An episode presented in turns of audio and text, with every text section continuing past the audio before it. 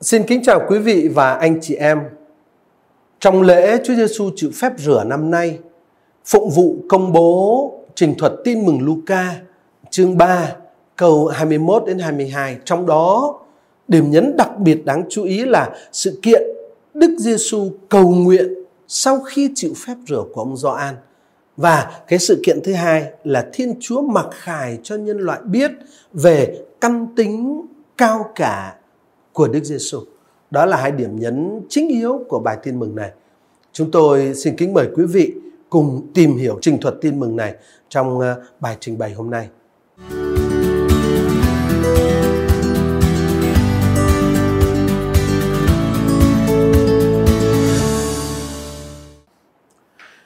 Khi toàn dân đã chịu phép rửa, Đức Giêsu cũng chịu phép rửa và đang khi người cầu nguyện thì trời mở ra và thánh thần ngự xuống trên người dưới hình dáng chim bồ câu. Lại có tiếng từ trời phán rằng con là con của cha, cha hài lòng về con. Ở trong tất cả truyền thống tin mừng thì trình thuật Chúa Giêsu chịu phép rửa luôn luôn có hai đặc điểm quan trọng sau đây. Thứ nhất, sự kiện Chúa Giêsu chịu phép rửa luôn được đặt ở đầu sứ vụ công khai của người. Và điểm thứ hai, sự kiện này luôn được gắn với một cuộc thần hiện và một lời tuyên bố rất sâu sắc và phong phú về ý nghĩa. Có nhiều cách giải thích khác nhau về cuộc thần hiện và nhất là về ý nghĩa của lời tuyên bố trong cuộc thần hiện ấy.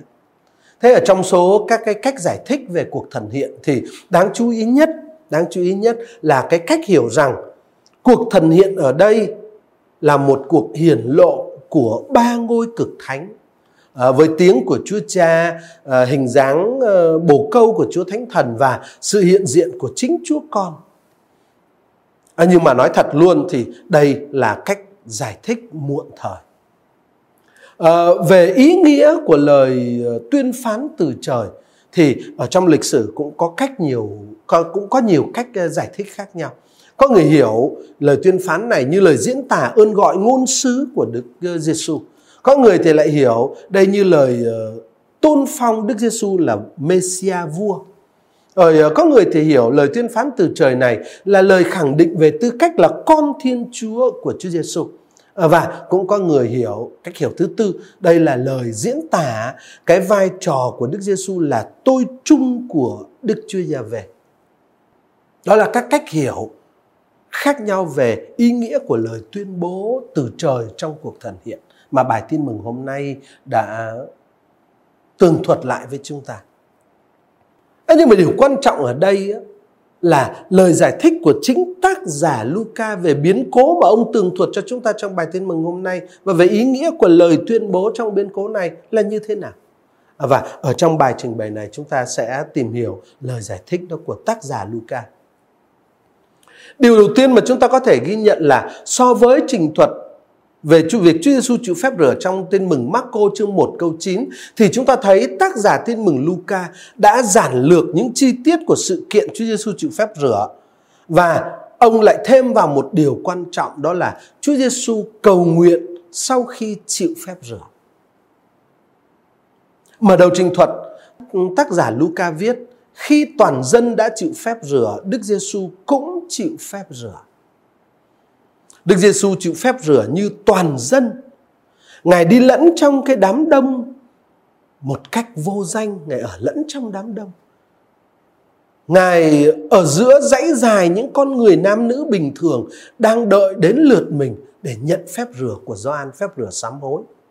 Rõ ràng, Đức Giêsu không đứng từ trên cao để phán xét những con người đáng thương, nhưng người liên đới với hàng ngũ những con người yếu đuối đang khao khát được đổi mới tâm linh để đón nhận sự can thiệp cứu độ của Thiên Chúa.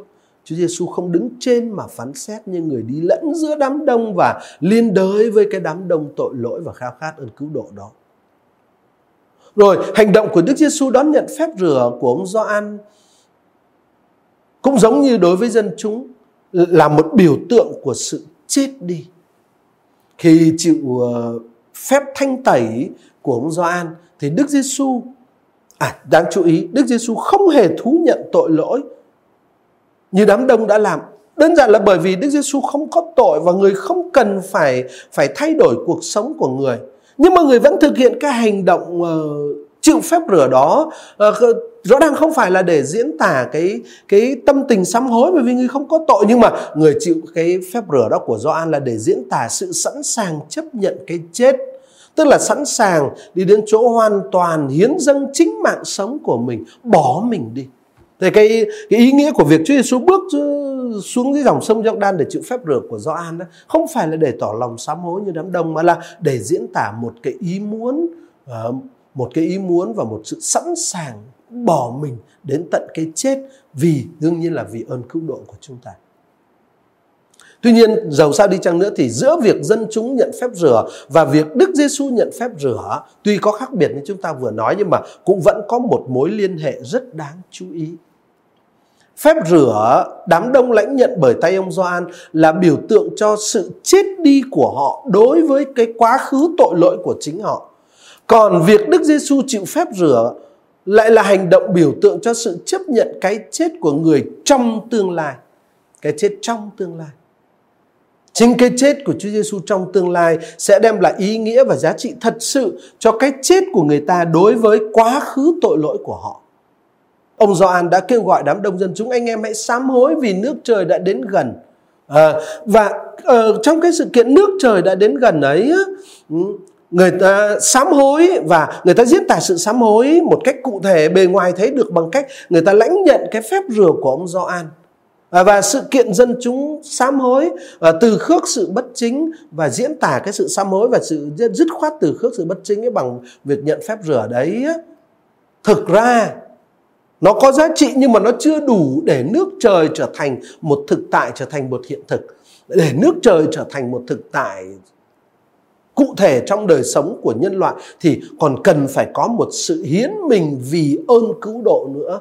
Và cái sự hiến mình này là sự hiến mình này sẽ được thực hiện trong cái sự chết của Đức Giêsu và bây giờ việc Chúa Giêsu bước xuống uh, sông Giođan chịu phép rửa của Gioan đó việc Đức Giêsu bước xuống chịu phép rửa này là biểu tượng của việc người đi vào cái chết và đó sẽ là cái chết để thực hiện nước Thiên Chúa mà sự sám hối và uh, thay đổi đời sống rồi uh, sự đón nhận phép rửa mà đám đông dân chúng đang thực hiện. Đó chính là cái yếu tố diễn tả cái sự sẵn sàng đi vào uh, nước đó đi vào cái thực tại đó. Nên rõ ràng như vậy tức là bằng việc chịu uh, uh, bằng việc uh, uh, chịu phép rửa này á Chúa Giêsu uh, Chúa Giêsu uh, ờ, muốn đặt hai cái hai cái cái cái yếu tố quan trọng của việc thực hiện nước Thiên Chúa vào trong một mối liên kết với nhau. Nhưng mà ý nghĩa và giá trị của việc chịu phép rửa của Chúa Giêsu và của đám đông à, thì hai cái việc này là hoàn toàn khác nhau. Rồi bằng việc chịu cùng một phép rửa với đám đông, một ý nghĩa khác, bằng việc cùng chịu một phép rửa với đám đông dân chúng thì Đức Giêsu bày tỏ cho những con người tội lỗi đang xếp hàng ở đó biết rằng người ở bên cạnh họ người ở giữa họ người chia sẻ thân phận của họ. Ờ, và hơn nữa ờ, như chúng ta sẽ ờ, có thể thấy ở trong các tin mừng nhất lãm khác cái việc mà người cùng đi với họ cùng chịu à, chung một số phận với họ cùng chịu phép rửa với họ lại là à, vâng theo thánh ý của chính thiên chúa nữa. À, nhưng mà dẫu sao thì ở đây tin mừng Luca không nhấn mạnh đến thánh ý của Thiên Chúa cho bằng là nhấn mạnh đến cái sự kiện à, là Đức Giêsu đồng hành với những người ờ, tội lỗi, Đức Giêsu ở bên cạnh những người tội lỗi, Đức Giêsu chia sẻ thân phận với những người tội lỗi. Tuy cái việc ngài chịu phép rửa sẽ có ý nghĩa khác với cái việc những người tội lỗi này đang chịu phép rửa. Đức Giêsu xuống bước xuống dòng sông Giao Đan cùng với đám người tội lỗi đang tỏ lòng sám hối. Đó là một chi tiết tôi xin lặp lại đáng chú ý chứ không phải là người bước tới trước một cái đám đông trong tư cách là một vị thẩm phán đến xét xử đám đông. Ờ, không phải, Chúa Giêsu không đến với đám đông ở trong cái ờ, cái khung cảnh chịu phép rửa này trong tư thế một vị thẩm phán đến xét xử người ta trong thịnh nộ, trong lửa mà là người bước xuống dòng sông Giô-đan cùng với đám người tội lỗi, cùng với họ. Thực ra thì có vẻ thánh Luca không chủ, không không không không có vẻ là chú trọng cái ý nghĩa tôn giáo của sự kiện Đức Giêsu chịu phép rửa chung với đám đông dân chúng đâu. Nhưng mà ở Thánh Luca chỉ trình bày cái việc Chúa Giêsu chịu phép rửa như một sự kiện chuyển tiếp, đi từ sự chờ đợi đến một thực tại mới mẻ thực tại mới mẻ là thực tại Chúa Giêsu sẽ thực hiện. À, cái sự chờ đợi là sự chờ đợi mà do dân chúng vẫn xưa đến giờ vẫn chờ đợi và do do an khơi lên một cách đặc biệt. Đấy. cái thực tại mới mẻ mà Chúa Giêsu sẽ thực hiện đấy sẽ xảy đến với việc Thánh Thần ngự xuống ở trên Đức Giêsu và toàn dân đang được ông Du Gioan làm phép rửa sẽ là chứng nhân cho cái sự kiện cho cái thực tại mới mẻ đó.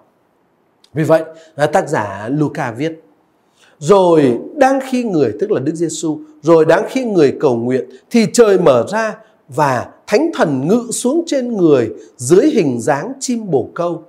Lại có tiếng từ trời phán rằng con là con yêu dấu của cha, cha hài lòng về con. Ở trong tin mừng Gioan, hành vi đầu tiên đánh dấu đời sống công khai của Đức Giêsu là cầu nguyện. Chúng ta chú ý là tác giả viết sau khi Đức Giêsu đã chịu phép rửa thì người cầu nguyện. Cái việc Chúa Giêsu chịu phép rửa trong thực tế là được đặt ở một mệnh đề phụ. Thế lần đầu tiên mà tác giả tin mừng Luca nói đến việc Đức Giêsu bước vào sứ vụ công khai thì ông mô tả Đức Giêsu đang ở trong trạng thái cầu nguyện. Đây là việc đầu tiên Đức Giêsu làm ở trong tin mừng Luca với tư cách là một con người trưởng thành. À, và vì vậy, sự kiện này là một sự kiện rất đáng chú ý và rất có ý nghĩa. Ở sau sau này thưa anh chị em trong những giai đoạn quan trọng của đời sống sứ vụ ở trong tin mừng Gioan à xin lỗi trong tin mừng Luca thì Đức Giêsu cũng sẽ cầu nguyện rất là nhiều. Chúng ta có thể xem ở trong ờ, uh, Luca chương 5 câu 16, Luca chương 6 câu 12, chương 9 câu 18, câu 28, câu 29, chương 11 câu 1, chương 22 câu 41, uh, ờ, mãi cho đến chương 23 câu 46 cũng vậy. Đức Giêsu cầu nguyện rất là nhiều lần, nhất là trong những giai đoạn quan trọng của cuộc đời và của việc thi hành sứ vụ của Ngài. Ờ, thì bây giờ ở đây khởi đầu sứ vụ công khai của Chúa Giêsu, tác giả Luca cố ý Chúa Giêsu đang ở trong trạng thái cầu nguyện. Thế chính vào lúc Đức Giêsu đang cầu nguyện sau khi đã chịu phép rửa thì trời mở ra. Trời mở ra. Rõ ràng tác giả Luca không gắn cuộc thần hiện vào với việc Đức Giêsu chịu phép rửa mà là vào với việc Đức Giêsu cầu nguyện. Sau khi chịu phép rửa, Đức Giêsu cầu nguyện và đang khi người cầu nguyện thì trời mở ra cuộc thần hiện không xảy đến với việc chịu phép rửa mà là cuộc thần hiện xảy ra gắn với việc Đức Giêsu cầu nguyện tức là đang ở trong một mối tương quan thân nghĩa trong một sự kết hiệp với chính Thiên Chúa. Đó, đấy là điều rất đáng chú ý. Rồi một điểm nữa, ở trong tin mừng Marco ở trong tin mừng Marco ví dụ ở trong Marco chương 1 câu 10 khi nói về cái cuộc thần hiện xảy ra với biến cố Chúa Giêsu chịu phép rửa, thì tác giả tin mừng Marco mô tả là trời xé ra. Trời xé ra. Và đó là một lối nói đậm tính khải huyền, nhấn mạnh cái ờ, sự giao tiếp đã được tái lập giữa trời và đất sau một thời gian thinh lặng. À, để hiểu cái ờ, lối nói trời xé ra của Marco, chúng ta có thể đọc uh, Isaiah chương 63 câu 19. Từ lâu rồi chúng con là những kẻ không còn được Ngài cai trị, không còn được cầu khẩn danh Ngài, phải Ờ, phải chi ngài xé trời mà ngự xuống cho núi non rung chuyển trước thánh nhàn. Chúng ta có thể thêm xem cái tư tưởng đó ở trong Ezekiel chương 1 câu 1 hay là uh, ở trong nhiều chỗ khác ở trong kinh thánh. Cái kiểu trời xé ra tức là để bắt đầu một cái mối tường quản mới, một giao tiếp mới sau một thời gian dài im lặng. Đây là Thánh Marco sẽ mô tả cái tiếng nói từ trời, à, cái, xin lỗi cái biến cố thần hiện bằng bắt đầu với chuyện trời xé ra ở trong Luca thì không. Tác giả tin mừng Luca bài tin mừng mà chúng ta đang đọc ở đây không nói đến chuyện trời xé ra mà ông chỉ ghi nhận một cách đơn giản trời mở ra. Bầu trời mở ra. Đối với tác giả Luca, cái ờ, sự kiện cái sự kiện trời mở ra đó chỉ đơn giản có giá trị là dẫn vào một cuộc thần hiện chứ chính cái sự kiện đó thì không quan trọng như ở trong cái nhìn của Marco. Và điều quan trọng là thánh thần ngự xuống và có lời tuyên phán từ trời. Hai cái thực tại đó mới là những thực tại quan trọng ở trong cuộc thần hiện này. Vì vậy cho nên ông không nhấn mạnh cái chi tiết trời xé ra như ở trong tin mừng Marco. Ở vậy sau khi kể là trời mở ra thì Thánh Luca kể tiếp, Thánh thần ngự xuống trên người dưới hình dáng chim bồ câu. Điểm căn bản đầu tiên của cuộc thần hiện trong Luca như chúng ta vừa nói đấy là việc Thánh thần ngự xuống trên Đức Giêsu. Và cả ở đây nữa thì tôi lại cũng lưu ý anh chị em, Thánh Luca không nói Thánh thần ngự xuống trong Đức Giêsu mà là ngự xuống trên Đức Giêsu. Sự kiện Thánh Thần ngự xuống trên Đức Giêsu cho thấy Thánh Thần không được giới thiệu ở đây như là đấng làm nên một thực tại gì đó ở bên trong Đức Giêsu. Thánh Thần không được giới thiệu ở đây như là đấng làm thay đổi chính bản thân Đức Giêsu.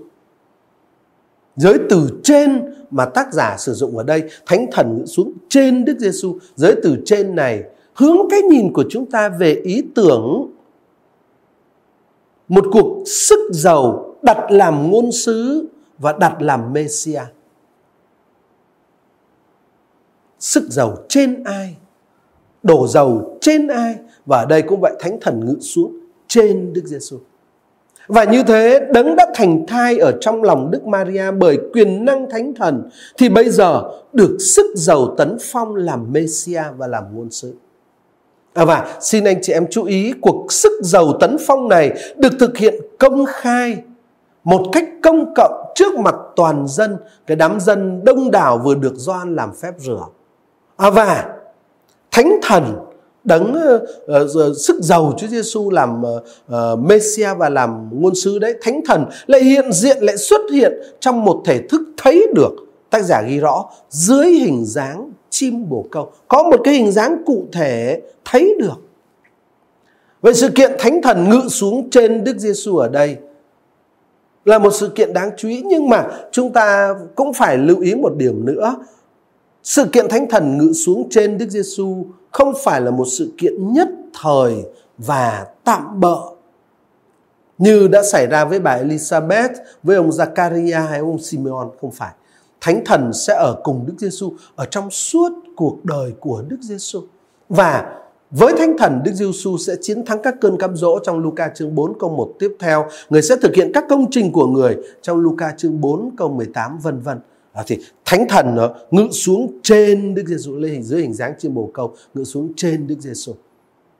Rồi điểm quan trọng thứ hai của cuộc thần hiện được nói đến đó là có tiếng từ trời phán rằng con là con yêu dấu của cha cha hài lòng về con chính tính cho đến, đến thời điểm này của cả lịch sử cứu độ thì thiên chúa đã gửi đến trần gian các tôi tớ của người tức là các ngôn sứ nhưng bây giờ người gửi đến chính con yêu dấu của người và sau đó sẽ không còn ai nữa Đức Giêsu chính Ngài sẽ nói về Ngài Cha tôi đã giao phó mọi sự cho tôi và không ai biết người con là ai trừ Chúa Cha, cũng như không ai biết Chúa Cha là ai trừ người con và kẻ mà người con muốn mặc khải cho trong Luca chương 10 câu 22. Ở đây đấng được gửi đến và là gửi đến cuối cùng uh, của Thiên Chúa là con yêu dấu của người. Và bây giờ ở một cách công khai trước mặt toàn dân vừa chịu phép rửa của ông Gioan, Thiên Chúa Cha công bố bằng tiếng từ trời rằng Đức Giêsu là con yêu dấu của Thiên Chúa. mà khải về căn tính của Chúa Giêsu.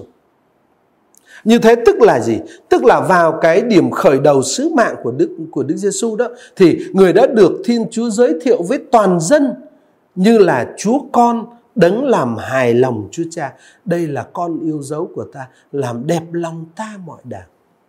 Lời này của Thiên Chúa là lời xác nhận của chính Thiên Chúa về thực tại đã được Thiên sứ Gabriel nói với Đức Maria ở Luca chương 1 câu 32 35. Lời này cũng là sự thực hiện những sấm ngôn của ông Zakaria như được nói ở Luca chương 1 câu 67 và các câu tiếp theo.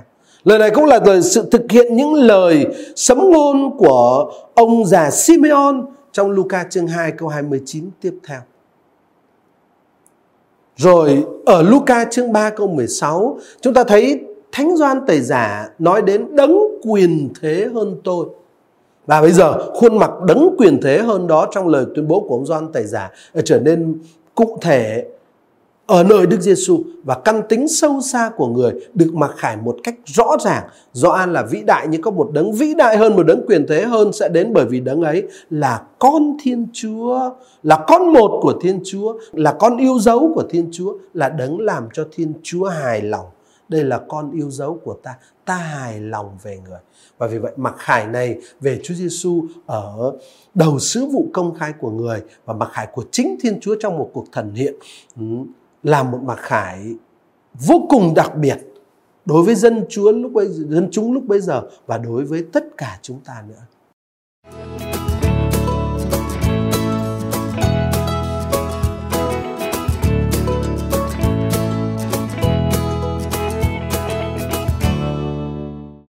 Kính thưa quý vị và các bạn, ngay sau lễ Chúa Giêsu chịu phép rửa này, chúng ta sẽ bắt đầu bước vào mùa thường niên.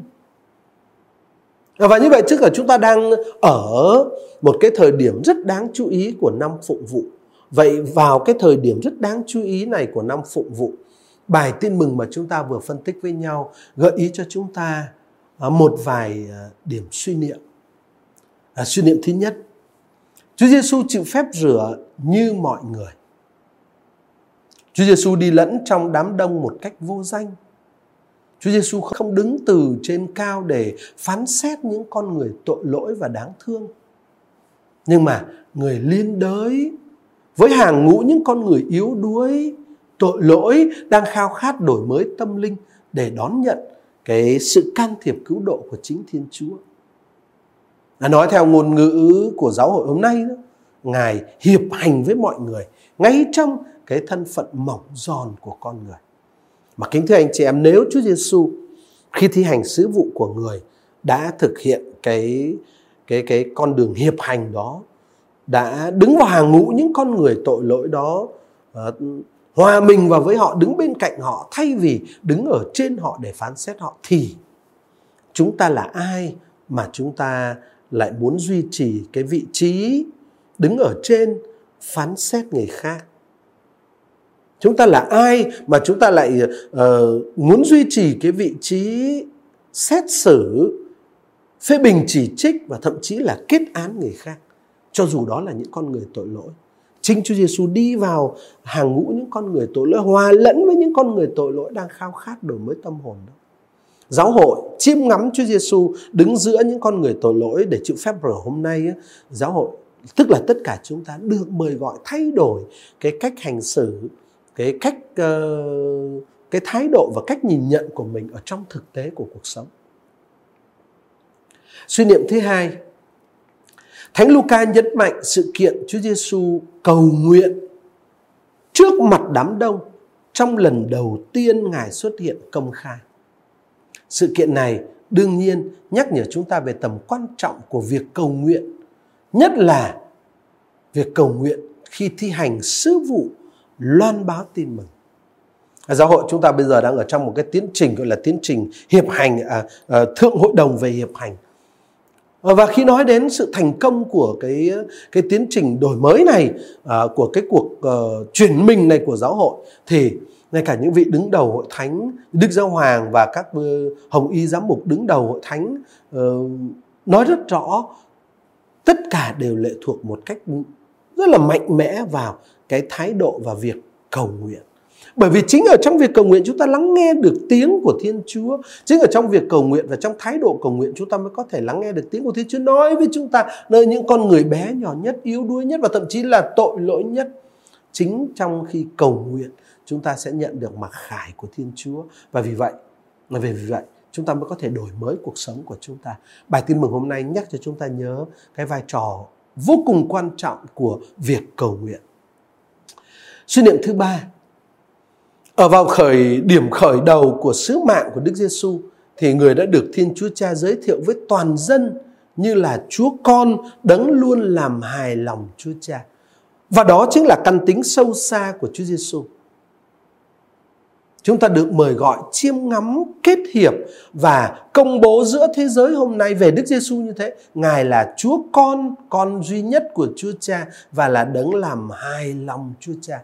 Ở trong cuộc sống của chúng ta, trong những ngày sống thường niên này của chúng ta, chúng ta được mời gọi dùng chính uh, uh, cuộc sống của mình, lời nói của mình để công bố với cái thế giới về tin mừng đó. Đức Giêsu chính là con một của Thiên Chúa, đấng làm hài lòng Chúa Cha trong mọi sự. Chính người là đấng cứu độ chúng ta và chính người đem đến cho chúng ta biết cái mặc khải về lòng dạ của Thiên Chúa, về con tim của Thiên Chúa, về trái về về tâm tình của Thiên Chúa, về quyết ý của Thiên Chúa dành cho chúng ta. Kính thưa quý vị và anh chị em, chúng tôi xin kết thúc bài tìm hiểu tin mừng Chúa Nhật hôm nay nơi đây và chúng ta hẹn gặp nhau trong bài tìm hiểu tin mừng của tuần sau. Xin Chúa Cứu Thế ban muôn phúc lành cho tất cả chúng ta. thank you